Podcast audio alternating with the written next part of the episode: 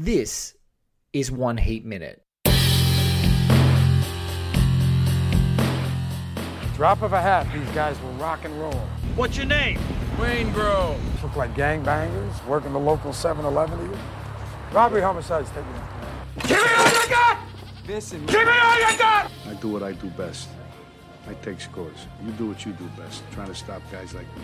A podcast dedicated to all 170 minutes of Michael Mann's LA crime opus Heat, one minute at a time. Ladies and gentlemen, welcome to One Heat Minute. I'm your host, Blake Howard, and joining me is the chief film critic from the New York Times, my favorite living critic. it is an absolute pleasure to have her. It's Manohla Dargis.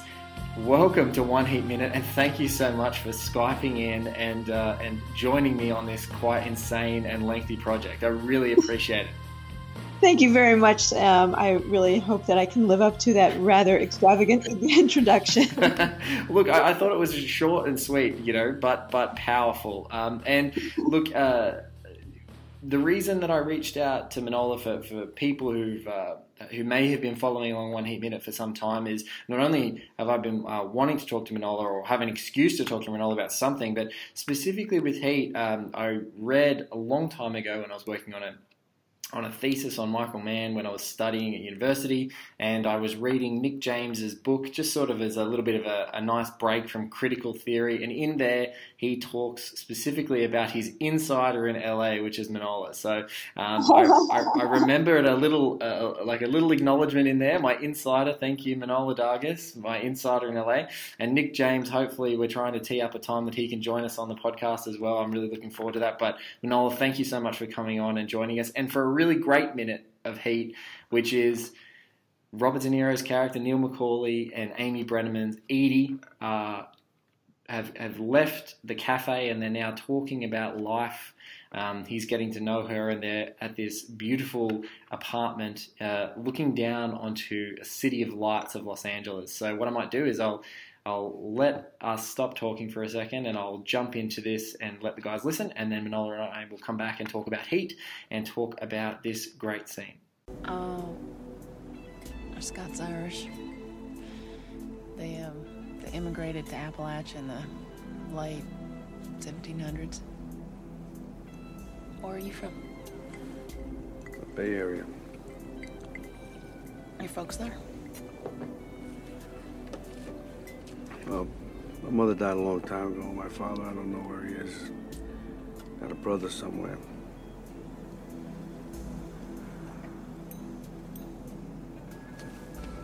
You have a tight family, I can tell.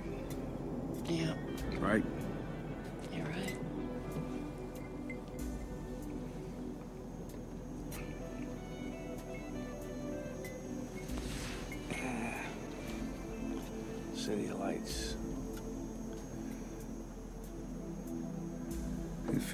Have these iridescent algae that come out once a year in the water. Manohla, a great scene. A scene that begins in the Appalachians and ends with iridescent algae in Fiji.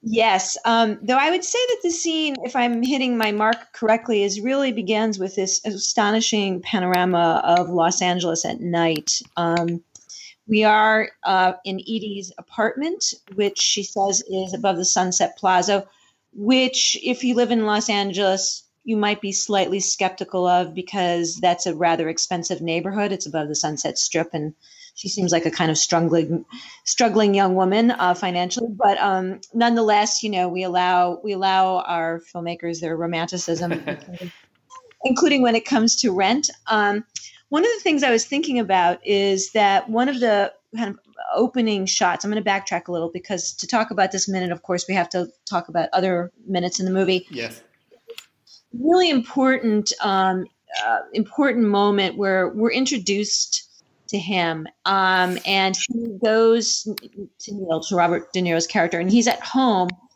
and he's standing against this wall of windows and it's a, just a complete field of blue a kind of Yves Klein blue kind of very gorgeous. And it's very beautiful and he has this very spectacular view onto the water. But in a way, it's kind of empty. And I was just thinking about the contrast between that shot of him alone and then this shot of them together overlooking a city filled with people filled. And yes you know it does this it, it does recall the little algae or looking at you know at night the little iridescent dots. But it's also each one of those dots represents a life and people having lives perhaps together. And so much of what is the story here is the sto- story of neil being alone perhaps being lonely kind of grappling with that. But certainly having one family with his gang but also desiring something else with edie And I think that that's a really excellent point. Is when when Neil is uh, against that wall, he's looking out into that ocean, and now later in this scene, he's talking about this iridescent algae. I think he's kind of Mm-hmm. trying to talk away his loneliness, like he's looking to that blank, sublime, blue, gorgeous ocean that feels like it's endless in that moment. And here, he's like he's seeing life. You know, city of lights. I think he even the, he even says the line "city of lights," and and so here he's like he's, he's wanting to conjure. Oh, you know, in Fiji they've got these lights, and that's what it feels like to be connected, and it feels like there's people. But his fantasy is still so really like tragic and lonely because he's like, I just want to go in Fiji and be alone and have algae keep me company as opposed to these people in LA that we're having right now. So it feels like this great contrast. I love that that you're pointing it out because like in this moment when he's staring out onto you know this you know, wall. Like it's just luminescent, this light just pouring up, um, up, up the valley. Um, he's in this moment, he feels much more complete. He's asking about another person. He's being a little bit selfless um, because he's he's kind of abandoned all those things that make him a person.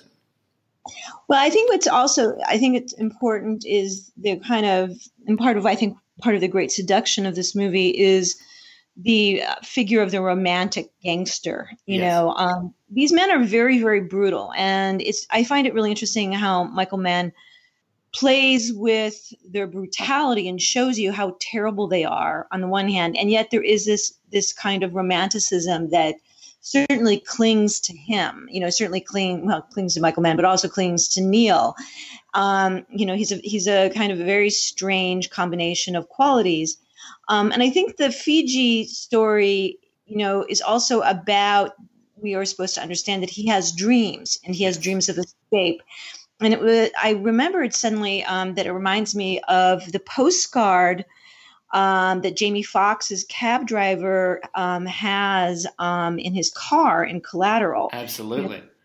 He too has a dream of going someplace else. You know that there's this other place, you know, kind of over the rainbow that you can go to. Um, that is your fantasy place where you don't have to worry about the kind of material concerns or getting you know the next job or maybe getting shot by the cops or any of that you know that you, there's this paradise. And that he's sharing it with her is a very i think a kind of um, an introduction of um, vulnerability in neil the kind of uh, opening of a kind of vulnerability that is very important. And that's what she does. I mean women you know female figure female characters in movies often do that. They become a kind of um, a kind of uh, way of express of men being allowed to express emotion, you know, whether it's love or jealousy or whatever. And I think here we understand that that he's very loyal to his men, but here we understand that he has longing, longing for an escape, longing for her, her as an escape. You know, I'm kind of just Yeah. a little bit. yeah, yeah, yeah.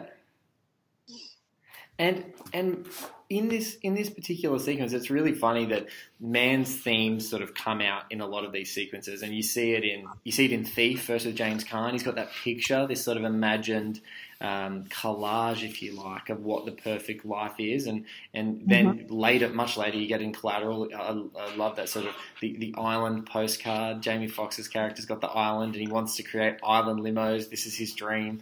Um, And here, De Niro's talking about an island, like a, a literal island that's somewhere else that's going to going to help solve his problems. But as a and it's I love what you also said, Manohla, about the opening, the warmth, because even the way that De Niro is shot is so closed closed in and over his shoulders and in that beautiful shot that we're talking about out to the ocean that happens in, in the preceding minutes of the film um, in the 22nd minute in fact of the film um, the uh, he's very close in, and it's only in sort of the lead up here. I think it's about the 28th minute, 29th minute, where we see De Niro's Neil open up to Edie, and you see him sort of open up the shoulders. There's warmth. He's shot warmly, and we're getting to see sort of not this sort of closed, clinical, you know, over the shoulder, scrunched up Michael Mann um, tactical point of view. We get to see him open and be a person, and and and. Mm-hmm. And trying to embrace Edie as well, which is um, what I really like. Now, you you've can can we go back to when was the first time that you saw Heat? Did you see Heat theatrically when it came out? Oh yeah, I um I was working at the LA Weekly, which is an alternative newspaper in Los Angeles, and I reviewed it. And I think that it was one of those movies. I think I was a little bit more critical of it than I am now, and I think I loved it, but I hadn't. I sometimes you see a movie and you don't actually have time to grapple with your contradictory feelings about it. Yes. Um, but I returned again and again to uh, to the movie, and I, I, you know, I was really lucky. I saw it, you know, for the re-release. Um, I saw it. Uh, beautiful new print here in Los Angeles. Um, so I've seen it a number of times, and I'm just very taken. One of the things I really like about it is how it incorporates women into the story. I mean, so many movies you know, women are really so profoundly marginalized. They're just kind of like literally almost clinging to the to the, the edge of the phone, you know. Yes. And it's like, honey, bye. I have to go rob a you know a bank world or whatever. And there, she's like, bye. Um, and I think that you know clearly this is very much about this this male gang and a, and the and these two male gangs. You know the cops and robbers, um, kind of these two, um, you know, the doppelgangers. Um, but at the same time, the women are so important to these men. And I think it's very important, you know, just since I just rewatched the movie yet again, the way that the difference between how Neil and Vincent are both introduced. One is introduced, uh, you know, getting ready for a job, you know, to steal something, and the other man's in bed with his wife. I think that that's really interesting.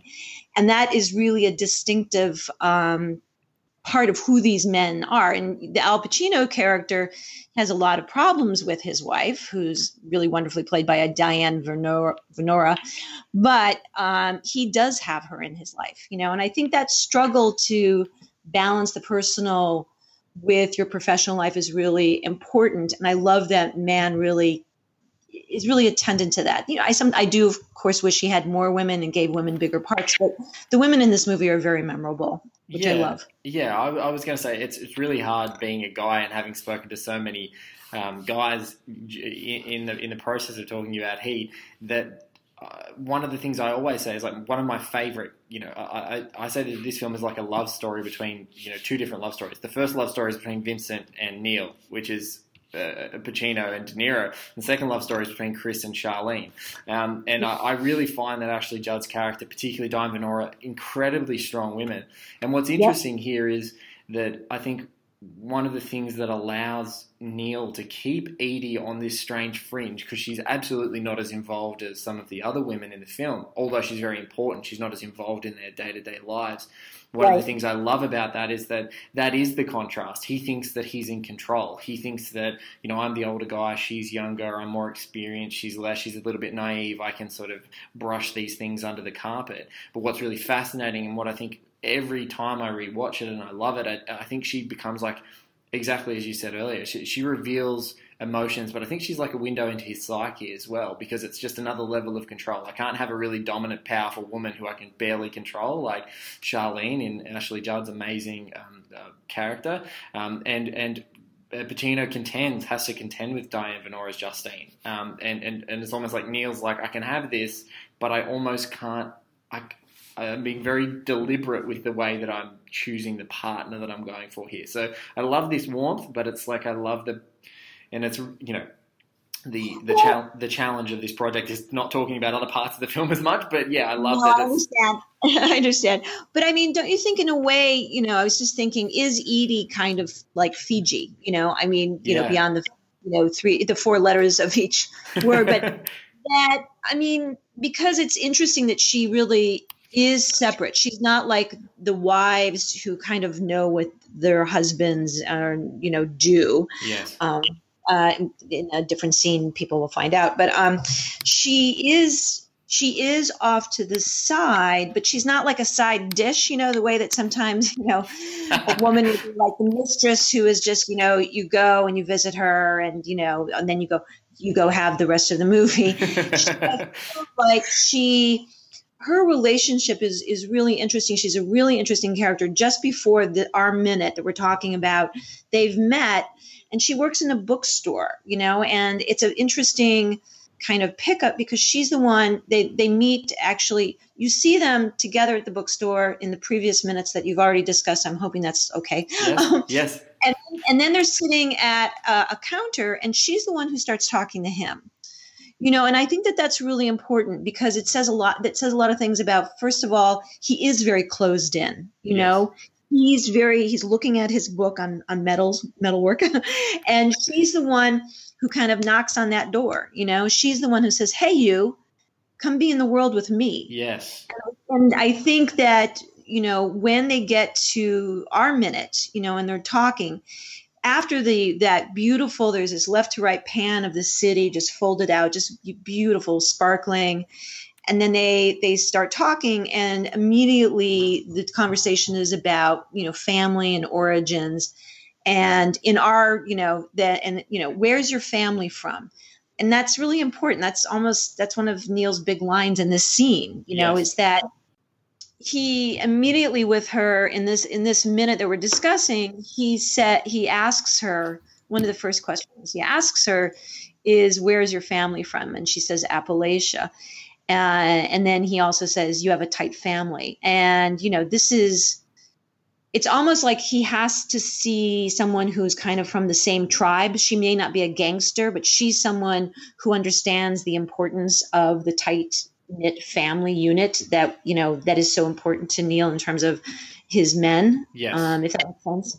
Um, and it's kind of like a recognition that she might be okay. You know that this this stranger might actually be someone who would make sense for him. Yeah, and there's a re- he reass- it's almost like he reassures himself by reassuring her. He's like, "Oh, I can see, I can tell." I can tell you yes. from a tight knit family. I can tell, and so yes. it's it's that instinct, yeah. That, I, and and it's another. This is another little man, Michael Mann sprinkle is that um, it just so happens that the Appalachians, where she's saying that she's from, is the same area that Madeleine Stowe's family was from uh-huh. in, in the Last of the Mohicans. So Mann does love to sprinkle these little um, these little tiny details in there. Uh, you know, self-referential, not quite Tarantino, but um, fun for Mann geeks uh, out out there as well. Um, yeah, so really interested to hear your thoughts. Um, uh, your thoughts, and it's really hard because I know this is almost impossible to talk about. But what's what do you think about uh, the sort of the profession, the psychology of this professionalism, and what do you think fascinates Mann and make him makes him such a good um, proponent of sort of uh, examining this particular obsessive professional um, in in a, in a whole stack of films that he's made for his career. I, I you know, I.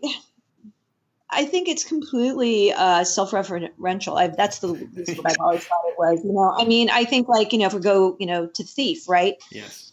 You know, there's incredibly, you know, these are men who are very good at their jobs, and you know, usually there's someone who's heading up the crew, and you know, you could call him the head, you know, the the the boss, or you could call him the director. You know, yes. so I've always um, you know, I and I think it's just something that is very important to him. And I actually, you know, I've, I haven't read a lot about, you know, uh, you know, it's kind of dangerous to read too many um, kind of interviews with directors sometimes because they start explaining their themes to you, and you already have a certain idea, and, and you don't want to become too persuaded by them necessarily. I mean, yes. it's kind of interesting. So yeah, I actually haven't read a lot to see if that is really true, but I've always just seen it as, you know his interest in professionalism has always seemed to me to be very much about his own professionalism. He's a he makes he's absolutely he's got a famous work ethic. He makes these absolutely stunning movies. You know, and he has themes just like Howard Hawks had themes, you know, you know, certain friendships and had certain kind of women as in movies. Michael Mann is the same thing. And we can say that this is uh, you know this is an authorial signature of, of his you know i don't really read much more beyond that i just know that yes i completely understand it and it's part of what makes his movies recognizable and that you i love the continuity of themes you know from one movie to the next you Yes. know um and that, you know i just think what's so interesting um, is that he has his reputation for you know guys loving his movies but i just think he's such a swoony romantic you know i mean I agree. I, I totally agree. You know this move this I mean, this look at Last of the Mohi- like Last of the Mohicans. absolutely i will is- i will come back for you you know like is the swooniest, most gorgeous romantic period film. Absolute winner, and uh, and it Uh, doesn't matter if you're a man or a woman. You can get so much out of that film. Absolutely, but it's interesting because you know whether it's this movie or let's say Miami Vice, one of the great Yes. you know critically underappreciated movies of a recent. Oh, Manohla, we could turn this podcast into my favorite podcast. Of, it's already one of my favorites ever, but this could be if, we start getting into Miami Vice. Oh, oh, God help us! But yes, go on. Sorry, I interrupted. about- I mean, just think about the idea that in a lot of ways, when we think about he, we think about um, we just think about you know gangsters, cops. We think about it's very uh, kind of famous at this point, almost you know near legendary um, shoot 'em up sections. You know. Yes. Um, but also when I think about Michael Mann, I do think about you know the look between um, Daniel Day Lewis's character and Madeleine Stowe's character in Last of the Mohicans when he promises to come back for her before jumping off, you know. and I, I think about the, the beautiful, sexy uh, boat trip that Colin Farrell and Gong Li take uh, to Havana, which is just, you know, like just again, swooningly sexy. And look at this, you know, uh, it's interesting. Robert De Niro is such a great actor, and but he has not always been a great romantic partner in movies Yes. he's not always felt comfortable um be, you know playing these kind of in these romantic kind of situations and i think he's so good in this movie and i think he's really comfortable in all of his scenes um with um amy brenneman. You know i think that he feels very authentic. He feels very natural. He feels very vulnerable in a way that's quite interesting given particularly that much of the rest of the movie neil is kind of is you know the tough guy who's keeping it all together the scary tough guy and i just think it's so interesting to see it. And in our in our minute is this is a very very beautiful kiss you know and it's like and here is michael mann kind of a often i think of as like you know guys love him uh, swaggering male cinema who just makes these absolutely beautiful romantic um, movies or these moments between um, men and women that i just loved and you know this scene when they this this is a moment where they kiss and the scene is behind them it's you know kind of his version of fireworks it's quite lovely Yeah, and and uh, that's we're going to just just to mention the briefest moment, and for me, it's about, and I think it's like scrutinizing the finer details as part of this exercise. Is there's something so beautiful that happens in a following moment, but I'd love to talk to you about it because you've just so freshly watched it. Is when he he folds a beautiful napkin on the, on a glass and leaves Uh-huh. her a glass of water. Like that detail for me every time gets me about just how how perfect De Niro and, and the comfort level of him being a romantic lead here because that's like the most that's the most romantic exit of a one night stand ever. Like he folds her an origami wrap on a on a glass. Like it's amazing. And I and I, I think about that a lot and I and I go, that's that, that perfect little deft but very sweet detail um, doesn't feel like a closed door. And so later on, it doesn't feel disingenuous when when she goes, "I, I wasn't sure I was going to hear from you," and he's like, "Oh no, no."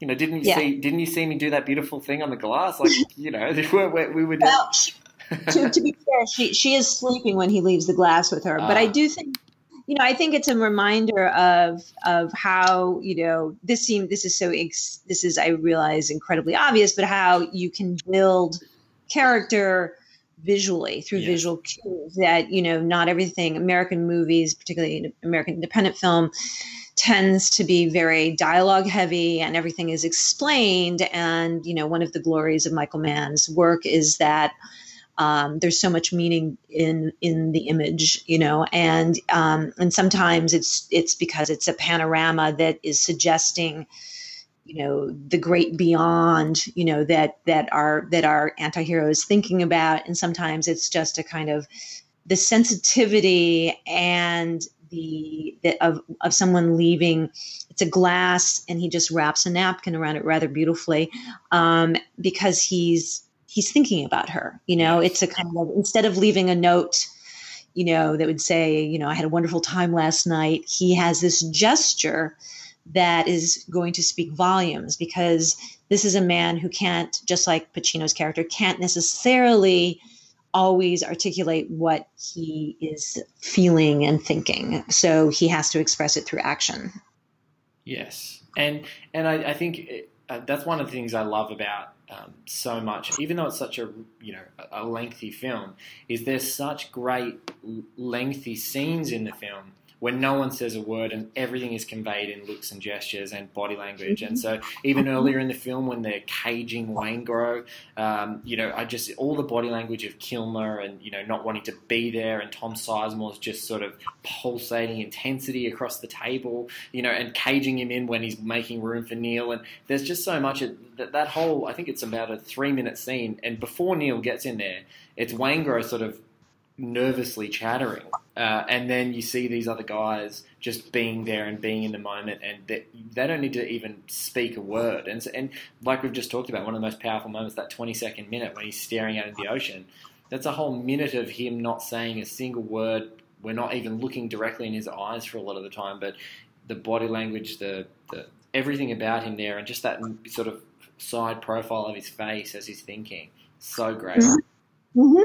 Um, one of the things I think that is worth pointing out is that, um, well, one of the, I was just looking at our, our minute again, and uh, you know we have the shot of this again of the city, and it's introduced initially with just Edie, and then we have this. It kind of pans over, and then by the time that they're that they're kissing, they're um, uh, there's they're kissing, and then there's a kind of I don't know if it's a cut or pulling back they're together and, and in the they're right in the, the center of the frame yeah. Yeah no, it's really beautiful. It's about you know it's kind of the establishment of them as a couple through how you position the actors and what you do with the camera. And yes it sounds incredibly obvious and you would think every filmmaker should know how to do that but not everyone does but michael mann certainly knows how to do it.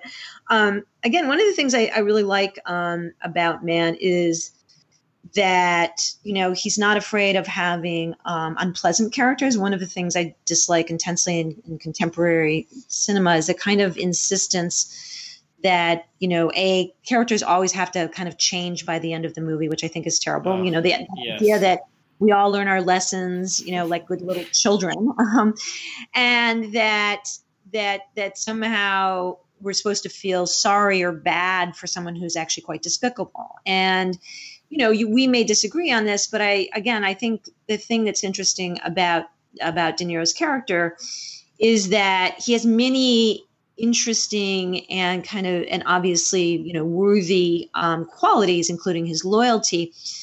Uh, I'm sorry. Am I allowed to curse? I can't. Am I allowed to curse on your podcast, Absol- or would you? Prefer- absolutely happy for you to curse. Okay, but he said he's also a stone cold, you know, fucking killer. You know, he's really totally.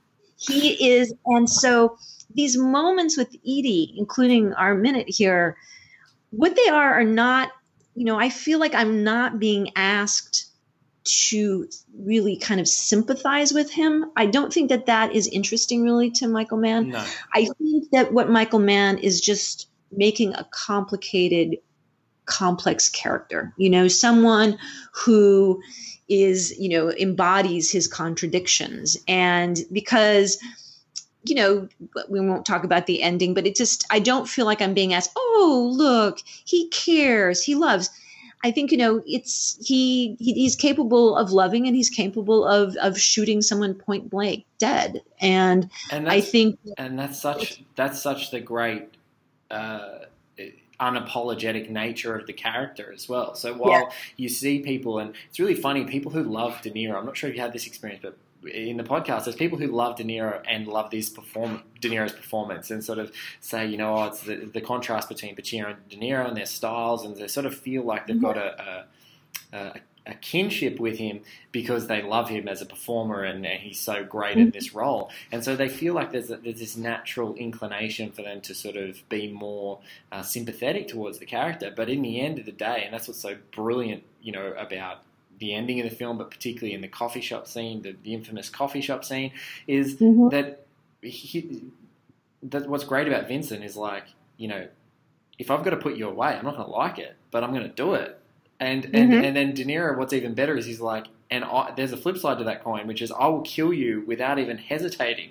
There won't be I won't there won't be an eye blink. I'll shoot you, and there's no problem with that. So yeah, it's it's so interesting because again, none of this. We're not asked to ignore any of it. We're not seeing him in this coffee shop scene at the beginning of the film and then see that he does bad stuff and then comes back to Edie. We've seen who Neil is, warts and all, well before now. So it's really interesting. It's just a nice little problem to give the audience uh, and people sort of back, go back Right. and back to revisit. what do we do with with you know villains and how do we deal with them and again i think that michael mann is not asking us you know um and you know i think this the same is true of al pacino's character vincent you know who you know is kind of a you know terrible husband in a lot of ways is, is as, as terrible a husband as diane uh Venora's character keeps saying justine um you know and so neither of these men but I, there's no that's so like banal that kind of Yes. uh, conception of what a character is supposed to be is utterly banal and completely uninteresting to michael mann you know Yes. it's just not he's interested in other things other ideas um, other types of characters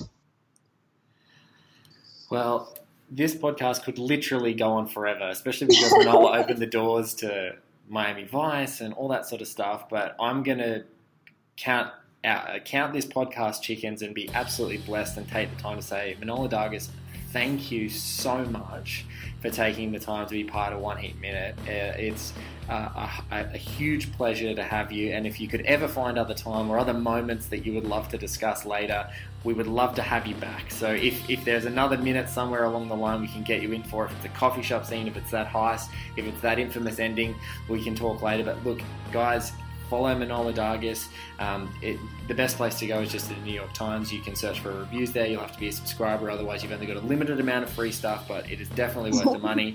Um, and I just want to say a huge thank you again, Manohla, and uh, and uh, thank you so much for coming on to One Heat Minute. it's been a great pleasure and i would be happy to return because this is really fun Ah, yes, yes, excellent. Um, guys, I have been your host, Blake Howard. Thank you so much again for listening. Um, thank you to Paul Davies for our music. Thank you to Garth Franklin for our website design. And guys, we are at oneheatminute.com. You can find us on iTunes or Stitcher or wherever you go for your podcast. We are there.